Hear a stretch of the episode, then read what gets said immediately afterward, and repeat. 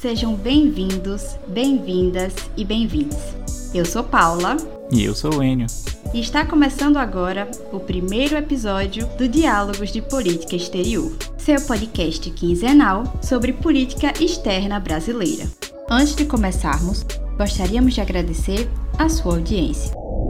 E para esquentar os motores, hoje traremos para você uma retrospectiva da temática de meio ambiente. Vamos relembrar momentos importantes da política externa brasileira em que o tema teve grande destaque. Além disso, receberemos a mestra Elze Rodrigues para responder e esclarecer algumas questões sobre esse tópico.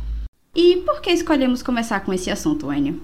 Como muitos devem ter acompanhado, no dia 21 de setembro de 2021, o presidente do Brasil, Jair Bolsonaro, discursou na abertura da 76ª Assembleia Geral da Organização das Nações Unidas, a ONU, em Nova York. O evento, que reúne diversos líderes mundiais, é o centro das atenções no mês de setembro. E na ocasião, entre os diversos pontos tratados em seu discurso, Bolsonaro deu um grande foco à questão ambiental, tema em que o Brasil exerce um forte papel. Lar da maior porção da floresta amazônica, o Brasil recebe olhares atentos quando o assunto é meio ambiente, principalmente desde a ampliação dos debates na área devido ao aumento da preocupação com questões como o aquecimento global. E apesar de ter, em anos anteriores, buscado exercer um certo protagonismo na questão, hoje o país sofre duras críticas em relação às suas ações de preservação desse e de outros biomas. Por isso, nesse episódio, iremos percorrer uma trajetória de acontecimentos relevantes sobre a questão do ano de 2019 até 2021. E vale destacar que as notícias a seguir foram colhidas dos informes realizados pelo Observatório de Política Exterior do GEDES, o APEX. Você também pode receber esses informes semanalmente, basta clicar no link que aparece na descrição do episódio. Para iniciarmos nossa retrospectiva, podemos voltar a agosto e setembro de 2019, um período em que as discussões relacionadas ao meio ambiente ganharam bastante destaque, principalmente pelas grandes queimadas na Amazônia. Além disso, outra coisa que chamou a atenção naquele momento foi o mal-estar entre Bolsonaro e Macron no que se referia à floresta tropical. No dia 27 de agosto, durante entrevista, o presidente Jair Bolsonaro afirmou que poderia reconsiderar receber ajuda emergencial oferecida pelo G7, desde que o presidente Emmanuel Macron retirasse os insultos proferidos contra ele e recuasse na ideia de internacionalização da Amazônia. Bolsonaro ressaltou que o presidente francês o chamou de mentiroso e afirmou que a soberania da Amazônia estaria em aberto. O senhor Macron deve retirar os insultos que ele fez à minha pessoa. Primeiro me chamou de mentiroso. E depois, as informações que eu tive, diz que a nossa soberania está em aberta na Amazônia. Então você realmente, para conversar ou aceitar qualquer coisa da França, que seja das melhores intenções possíveis, ele vai ter que retirar essas palavras. Primeiro ele retira, depois ele oferece, daí eu respondo. E já que falamos da Assembleia da ONU de 2021, não podemos deixar de destacar que, em seu primeiro discurso na Assembleia, no ano de 2019, a questão ambiental também foi um ponto fundamental da fala do presidente Jair Bolsonaro. Na ocasião, o mandatário brasileiro apontou que o país é um dos mais ricos em biodiversidade e riquezas minerais. Citou a questão das queimadas tão evidenciadas mundialmente no mês anterior e defendeu que o Brasil estaria sofrendo ataques sensacionalistas por parte da mídia internacional. Também classificou como falácia a ideia de que a Amazônia seria patrimônio da humanidade. Problemas qualquer país os tem. Contudo, os ataques sensacionalistas que sofremos por grande parte da mídia internacional, devido aos focos de incêndio na Amazônia, despertaram nosso sentimento patriótico. É uma falácia dizer que a Amazônia é patrimônio da humanidade e um equívoco, como atestam os cientistas, afirmar que a Amazônia, a nossa floresta, é o pulmão do mundo. Além disso, o presidente criticou o que chamou de espírito colonialista de países que haviam questionado o compromisso do Brasil com a preservação ambiental. Valendo-se dessas falácias, um ou outro país, em vez de ajudar, embarcou nas mentiras da mídia e se portou de forma desrespeitosa com e com espírito colonialista. Em 2020, os assuntos relacionados ao meio ambiente não deixaram de estar em evidência. No dia 7 de agosto, por exemplo, durante evento realizado com investidores estadunidenses, o ministro da Economia, Paulo Guedes, afirmou que a política ambiental da Amazônia diz respeito somente ao Brasil e que os Estados Unidos também destruíram suas florestas. Já no dia 4 de setembro de 2020, o vice-presidente Hamilton Mourão minimizou o desmatamento e as queimadas na Amazônia como um obstáculo no acordo de livre comércio do Mercosul com a União Europeia, alegando que aquilo seria apenas mais um ruído na comunidade internacional. Mourão ainda destacou que, segundo o presidente Jair Bolsonaro, qualquer empresa proveniente de países democráticos é bem-vinda para investir na Amazônia, dentro da legislação brasileira, não restringindo-se apenas aos Estados Unidos. Além disso, não podemos deixar de citar mais um momento em que se foi defendida a ideia de cobiça internacional acerca da Amazônia.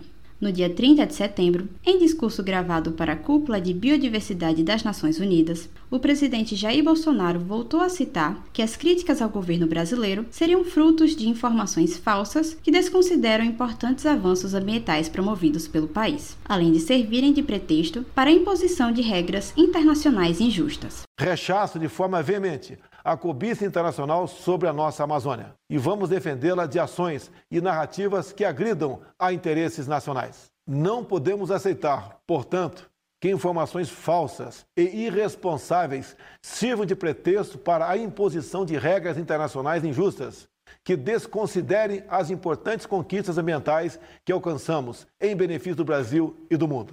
E por fim, chegamos a 2021, quando as discussões ambientais pareceram se tornar ainda mais regulares. Só entre os meses de fevereiro a maio foram encontrados pelo menos cinco notícias de política externa ligadas à questão do meio ambiente. Uma delas, por exemplo, é a de que, em fevereiro deste ano, o governo brasileiro reuniu-se com os Estados Unidos para angariar recursos destinados ao desmatamento. Na ocasião, os dois governos reuniram-se para discutir questões relativas ao meio ambiente, sendo o então ministro das Relações Exteriores, Ernesto Araújo, e o então ministro do Meio Ambiente, Ricardo Salles, os representantes do governo brasileiro na videoconferência. Os ministros declararam que o governo de Jair Bolsonaro havia sinalizado uma mudança de postura e passou a associar o compromisso do Brasil com as metas de redução de desmatamento e queimadas ao recebimento de aporte financeiro de países ricos. Já em abril desse mesmo ano, o governo Bolsonaro voltou à discussão sobre os recursos para o meio ambiente. Por meio de carta oficial, o mandatário do Brasil declarou para a Casa Branca que estaria comprometido com a preservação ambiental e que buscava obter recursos para serviços ambientais na Amazônia. Em resposta, o governo Biden declarou que é preciso apresentar resultados rápidos e espera ver medidas concretas do governo brasileiro para reduzir o desmatamento em temporadas de incêndio. Após as declarações do governo dos Estados Unidos, o ministro do Meio Ambiente, Ricardo Salles, afirmou que conseguiria reduzir quase pela metade o desmatamento da floresta amazônica no período de um ano se, em contrapartida, países estrangeiros enviassem um bilhão de dólares. Nós vamos fazer todas as ações que nós pudermos com o nosso orçamento e os nossos recursos. E há um plano apresentado aos Estados Unidos, mas que pode ter ajudas não só do governo americano, mas de empresas privadas nos Estados Unidos e de outros países, e também governos de outros países, uh, que uh, requerem um bilhão de dólares para que possam ser aumentados. Pouco mais de uma semana depois do envio da carta, o presidente do Brasil discursou na cúpula do clima. Em sua fala, foi citada a ação de duplicar os recursos destinados às ações de fiscalização ambiental.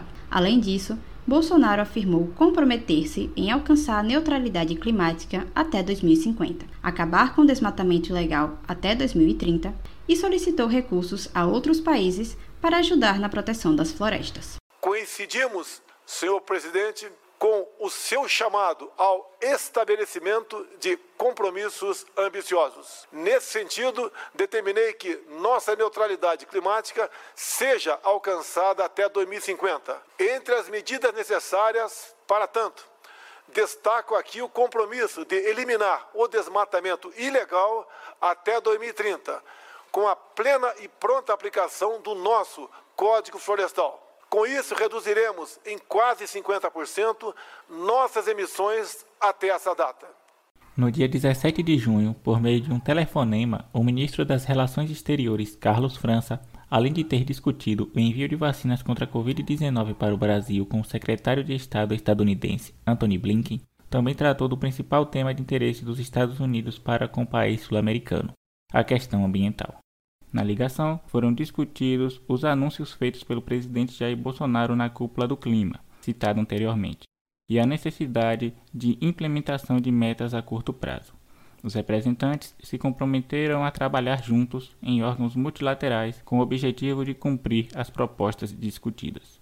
Já no dia 30 de agosto, durante entrevista a uma emissora de rádio, o presidente Jair Bolsonaro afirmou que o líder dos Estados Unidos, Joe Biden, possuía uma quase obsessão pela questão ambiental e que isso atrapalhava os planos do Brasil. Bolsonaro defendeu que seu país é o que mais preserva o meio ambiente, o que tem as mais rígidas legislações e, mesmo assim, sofre críticas de países europeus que não possuem mais mata ciliar em seu território. Da minha parte, o Brasil está de portas abertas né, pronto para continuar a conversa com o governo americano. Obviamente, o governo Biden é um governo mais de esquerda. Né? É um governo que tem quase uma obsessão para a questão ambiental. Então, isso atrapalha um pouquinho a gente. Porque o Brasil é o país que mais preserva o seu meio ambiente. A gente sofre ataques o tempo todo de países europeus. Lá eles não sabem o que é mata ciliar, porque não tem. Aqui tem. Como puderam perceber na nossa retrospectiva, onde destacamos apenas alguns pontos da discussão envolvendo o meio ambiente, a temática ambiental aparece de forma bastante recorrente quando tratamos de política exterior brasileira. Ao olharmos para o nosso período de recorte, 2019 a 2021, conseguimos ver que a pauta sobre o meio ambiente trouxe consigo alguns posicionamentos polêmicos por parte do governo federal, ao mesmo tempo em que existia uma crítica forte com relação a uma possível intromissão dos outros países nas ações brasileiras. O Brasil buscava financiamento estrangeiro para a preservação de seus biomas. Conseguimos ver também uma pluralidade de atores envolvidos nessa discussão, tanto no âmbito interno quanto internacional, o que deixa a questão ainda mais complexa. O Brasil tenta mostrar constantemente, no meio internacional, uma imagem de país avançado nas questões de preservação, em contraposição aos países da Europa ou os Estados Unidos, mas não deixa de aparecer anualmente nos noticiários globais quando se fala de desmatamento e queimadas nas florestas. E para conversar um pouco com a gente sobre a temática de meio ambiente e política externa brasileira, traremos hoje para o episódio a mestra em Relações Internacionais, Elze Rodrigues. A professora Elze Rodrigues dá aulas na graduação de Relações Internacionais na Universidade AMB Morumbi. É doutoranda em Relações Internacionais pela Universidade de São Paulo, é mestra em Relações Internacionais pelo PPGRI Santiago Dantas, com bolsa CNPq, possui graduação em Relações Internacionais pela Universidade Estadual da Paraíba. Foi bolsista de iniciação científica também pelo CNPq e atua nas áreas de ciência política e de relações internacionais, com ênfase em política externa brasileira e em relações multilaterais. Em primeiro lugar, eu gostaria de agradecer, professora Elze, pela participação e também dizer que é um prazer estar com a senhora hoje no nosso episódio. Estamos muito felizes. E para começar com a nossa primeira pergunta, nós gostaríamos de saber, professora, se poderia falar brevemente de sua trajetória e de como chegou a esse tema de pesquisa. Bom, em primeiro lugar, eu preciso agradecer esse convite do pessoal do Diálogos de Política Exterior, dessa iniciativa tão bacana dos alunos de Relações Internacionais da UFES, como nordestina internacionalista, sou sempre muito entusiasta dessas iniciativas da Faculdade de Relações Internacionais do Nordeste. Quando o convite chegou, é claro que eu não poderia de jeito nenhum deixar de participar. Então, muito obrigada pela, pelo espaço aqui para falar de um tema que para mim é muito caro. Eu comecei a estudar questões né, de meio ambiente e relações internacionais ainda na iniciação científica, Guaraná com rolha, brincadeira, não sou tão velha assim, né? Não,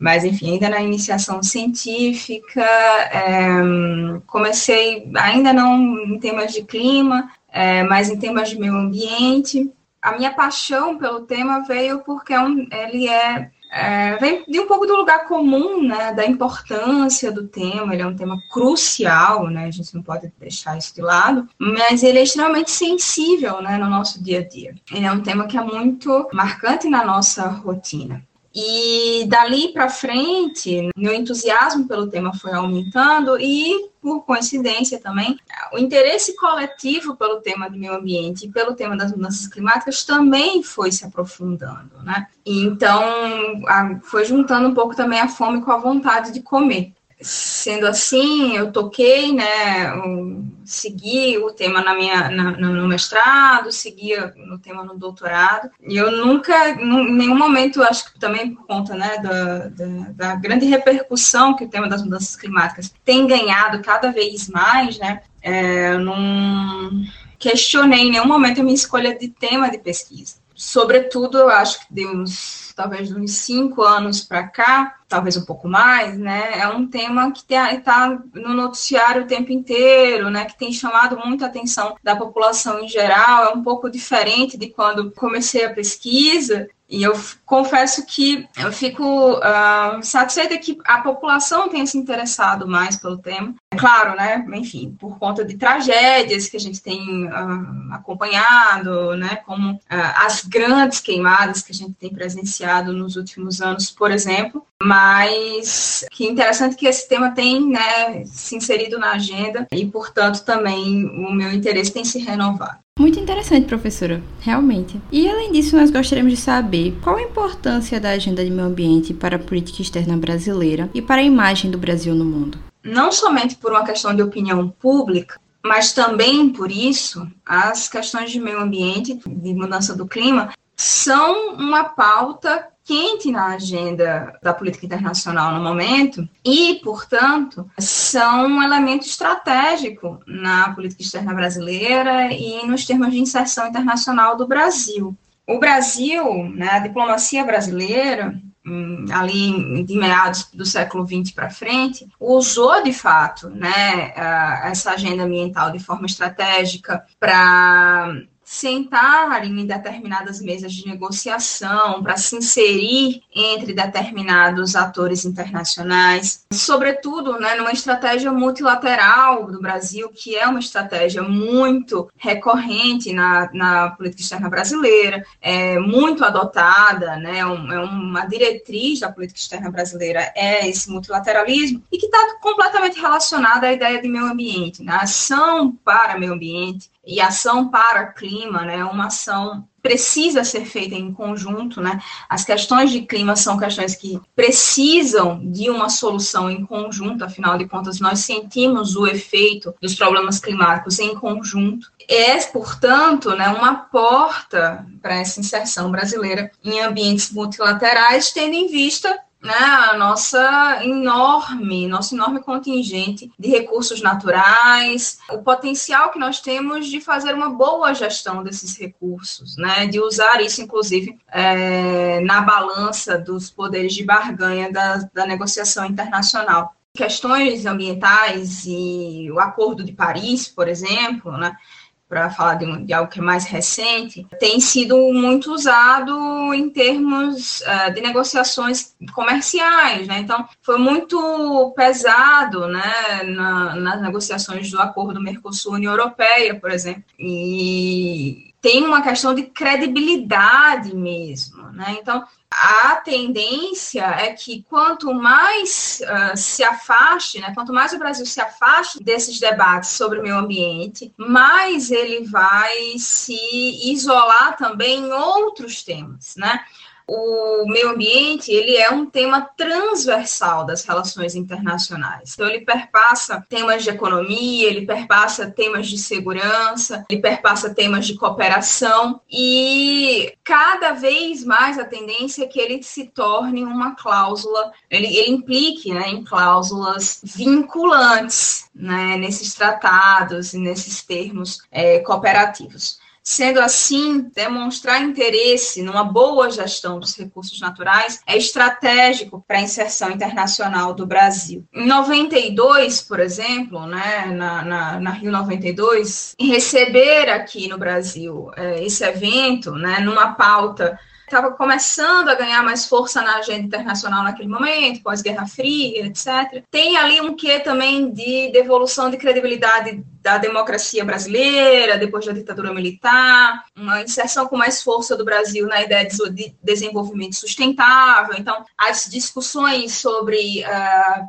economia para os países, né, então, né, chamados de, de, terceiro mundo, países em desenvolvimento, né, então dava ali também mais força para esse bloco, dava ali um, uma voz de liderança para o Brasil, então é, o meio ambiente foi usado estrategicamente ali, em 92 ele continuou sendo usado como elemento estratégico de inserção internacional pelo Brasil à frente, né, a gente tem, por exemplo, o BASIC, que é o, o grupo sem o, a Rússia, né, o BRICS, sem a Rússia para ação climática, que coordena né, a ação dentro das conferências do clima entre esses países, para que eles ajam de alguma forma em uníssono. E claro que essa cooperação se expande também, né, não somente para termos de meio ambiente, mas também para outras áreas, sobretudo a área econômica. Né? Afinal de contas, eu, estamos falando de BRICS sem a, a Rússia, né? mas enfim. É, a Rússia ela não está inserida aqui por conta das suas obrigações dentro do acordo do protocolo de Kyoto. Ou seja, né, é um elemento estratégico. É um elemento estratégico porque ele perpassa vários outros temas e a tendência é que ele perpasse cada vez mais. E se o Estado brasileiro, o governo brasileiro não souber aproveitar o potencial que o Brasil tem de exercer uma boa gestão dos seus recursos naturais e, portanto, né, usar isso como fortalecedor do seu poder de barganha, a tendência é um isolamento cada vez maior no ambiente internacional. As questões ambientais são a bola da vez, são uma das bolas da, da, da vez na agenda internacional, e eu colocaria aqui um termo de ou vai ou racha. E o que tem acontecido, na verdade, é é um desmonte, né? Então, houve um momento em que realmente isso foi usado como um elemento estratégico e que agora a gente está vendo um desmonte dessa, dessa ideia de estratégia. Entendo. E, além disso, eu gostaria de saber como a senhora enxerga o desenvolvimento das pautas ambientais no Brasil nos últimos três anos? E como o desenvolvimento dessas pautas se diferencia daquele que existia nos anos anteriores? É um desmonte mesmo, Paula. Não é apenas uma estagnação do que foi feito. O caso do Fundo Amazônia é emblemático. O Fundo Amazônia, que era um financiamento internacional de projetos de desenvolvimento sustentável aqui no país, e é um financiamento, né, não é um empréstimo, não era um empréstimo, tá? Era um financiamento, né, e que tinha uma estrutura que era regida, né, os editais eram lançados e administrados pelo BNDES, e a sociedade civil também tinha um espaço de decisão no comitê que direcionava os recursos nesse desmonte, acabou que o BNDES perdeu espaço, a sociedade civil perdeu espaço e o Ministério do Meio Ambiente ganhou bastante espaço nesse comitê decisório, de forma que se concentrou muito o poder de decisão. Num cenário em que a proposta do Ministério do Meio Ambiente era que esses recursos fossem destinados à indenização de latifundiários que tiveram as suas terras, parte das suas terras apropriadas para projetos de desenvolvimento sustentável na, na região amazônica, que não é o destino original, né? não é o destino que foi combinado quando da assinatura do, do Fundo Amazônia em 2013, salvo engano, ou 2007. E, portanto, os financiadores, que eram a Noruega e a Alemanha, contestaram. Então, a gente já tem aqui, portanto, um problema, né? O desmonte que se instituiu no, dentro da, da estrutura institucional, né, do, do desenho institucional do governo brasileiro, é um projeto feito para que as ações, né, o progresso que foi feito, que não é, não é essas coisas, né, mas o pouco progresso que foi feito em termos de pautas ambientais dentro do governo brasileiro e que, como eu falei há pouco, né, dava alguma substância, né, para que o Brasil usasse isso como pauta de política externa, isso seja desmontado. Então, a gente, se a gente puxar um pouco mais, né, a gente chega, por exemplo, né, na, lá no, no primeiro desses três anos, numa tentativa de fundir o Ministério do Meio Ambiente com o Ministério da Agricultura. São dois ministérios que, por conta né, de certo antagonismo nas pautas, se regulam, né, tem um papel de regulação entre eles. Né? Então, fundir esses dois é, ministérios, provavelmente eliminaria alguns elementos de equilíbrio dentro do governo. É, nesse mesmo momento, um questionamento sobre a permanência do Brasil no Acordo de Paris. Tinha sido ratificado pelo Congresso recentemente, então já não teria mais como o Brasil se retirar com tanta facilidade. Mas não ter uma política também é uma política. Então, o esvaziamento das ações do Brasil dentro do âmbito do Acordo de Paris também são uma política. Então, é uma política de desmonte generalizada em termos de meio ambiente nesse governo, que é muito simbolizada né, pela história do passar boiada, daquela frase infeliz que uh, o então ministro Ricardo Salles falou naquela, naquela reunião ministerial cuja gravação foi é, vazada. Ele disse que era importante aproveitar o momento para passar a boiada. Na verdade, esse é um grande momento de quatro anos em que a boiada ela tem passado sem parar e as porteiras, né, estão sendo todas colocadas abaixo desde a transição simbolizada aí pela tentativa de fundir os dois ministérios. É lamentável, né, por conta desse desenvolvimento que foi muito paulatino, né, mas que, que, mas que ainda assim encarava o meio ambiente como um elemento estratégico de inserção internacional, né, que eu mencionei que começava, começou ali hum, simbolicamente, né, marcado por 92, também é muito marcado na COP 15 em 2009, quando o Brasil assume metas voluntárias de diminuição das, das suas reduções de, de, gases causadores do efeito estufa, isso é extremamente importante também, né?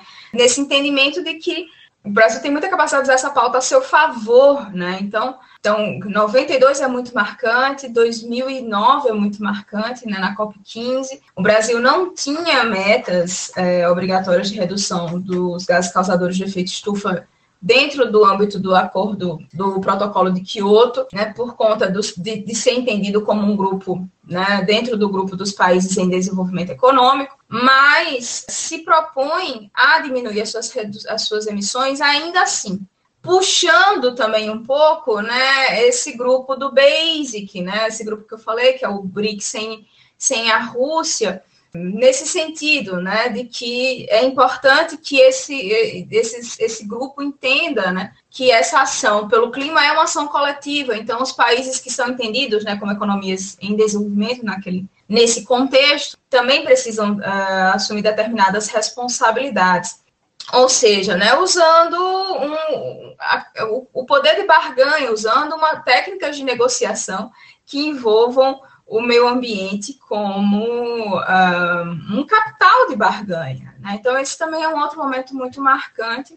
E, bom, talvez como mais recente a gente tenha a articulação brasileira para elaborar sua presença, aliás, a sua, a sua, a sua posição no Acordo de Paris, né, é, que foi uma consulta muito ampla, né, feita a, não somente dentro da burocracia governamental, mas também a sociedade civil, né, a academia brasileira, tentando chegar aí numa meta é, interessante, executável, né? Então, é lamentável, na verdade, né? Aqui fala não apenas a cientista, né? Mas uma cidadã, né? Que está sentindo os efeitos é, da má gestão ambiental. É lamentável que essas ações estejam sendo desmontadas ao longo de, desses últimos anos. Professora, quando nós falamos de outras figuras para a política externa, eu gostaria de saber como a senhora enxerga o papel dos atores subnacionais dentro dessa questão. Paula, os atores subnacionais, eles são essenciais. É, é, claro que o papel do Estado, né, o papel uh, do governamental, ele é um papel de orquestração, né, ele é um, tem um papel bastante importante, mas os atores subnacionais, eles são um canal muito mais próximo, da, né, que viabiliza a ação da, da sociedade civil com mais facilidade eu acho que é importante pensar aqui, né, lembrar aqui, por exemplo, de ações como a Aliança pela Ação Climática, né, que é a ACA, que é uma, a, uma ação né, que envolve diversas é, prefeituras, diversas organizações não governamentais, pensando né, em como executar ações dentro do Acordo de Paris, né? Pensando em como fazer o Brasil cumprir as suas metas uh, estabelecidas no Acordo de Paris. Uh, são uh, elementos que não apenas né, auxiliam nesse sentido, mas que têm um papel importantíssimo, fazendo pressão e mobilizando a opinião pública. É preciso, portanto, é, inserir os atores subnacionais nessa agenda com a máxima importância possível, pensando justamente nessa ideia de que a capilarização das ações é o caminho para viabilizar os objetivos dessas ações, né? Por fim, na sua opinião, o que podemos esperar da atuação brasileira na COP26? Eu acredito, Paula, que o discurso do mês passado, né, de setembro, feito por Bolsonaro na Assembleia Geral da ONU, né, é bastante indicativo do que pode ser o posicionamento, né, o comportamento do Brasil na COP26, né? Então, algo como pouco de maquiagem, né, sobre as ações, né, sobre a, a, o tratamento à pauta ambiental dentro do Brasil, nessa tentativa de se vender como referência de gestão ambiental, e muita ênfase numa monetarização né, da questão climática, a pauta do mercado de carbono. No entanto, o que se espera dos estados nessa COP é uma, uma resposta ao último relatório do IPCC, que foi publicado esse ano, que recomenda que os estados, que os países aumentem as suas ambições de redução de gases causadores de efeito estufa. E não, não há né, uma mobilização no governo brasileiro nesse sentido. Né? Pelo contrário, existe uma tendência a um negacionismo de que é de fato necessário aumentar a meta a ação brasileira para o Acordo de Paris, né, dentro do âmbito do Acordo de Paris, ela está sendo esvaziada, enquanto uh, a comunidade internacional ela requisita o contrário dos estados, né, ela requisita que essa pauta uh, seja reforçada e aumentada. Então, provavelmente a gente vai continuar reforçando uma tendência a um isolamento dentro da COP, nos nossos posicionamentos e tentando desviar dessa demanda da comunidade internacional e da, da ciência, né, dessa demanda de elevar as ambições de redução de, de, gases causadores de efeito estufa. Mais uma vez, é lamentável pensando, por exemplo, que o Brasil quase foi o destino da COP 25, salvo engano, e que agora a gente está se esquivando, né? Se esquivando dessa pauta. Tinha tanto potencial para ser uma pauta carro-chefe na nossa inserção internacional de forma estratégica, não somente, né, em termos ambientais, mas em tantos outros temas, sobretudo, né, em termos é, em temas comerciais e econômicos, que a gente sabe que são temas aí de extrema prioridade dentro da pauta de política externa brasileira. Muito obrigada pelas falas, professora Elze. Foram muito esclarecedoras, trouxeram pontos muito interessantes para o nosso debate. E posso dizer que começamos o diálogo de política exterior com o pé direito. Ficamos muito felizes e muito honrados com sua participação. Muito obrigada mais uma vez.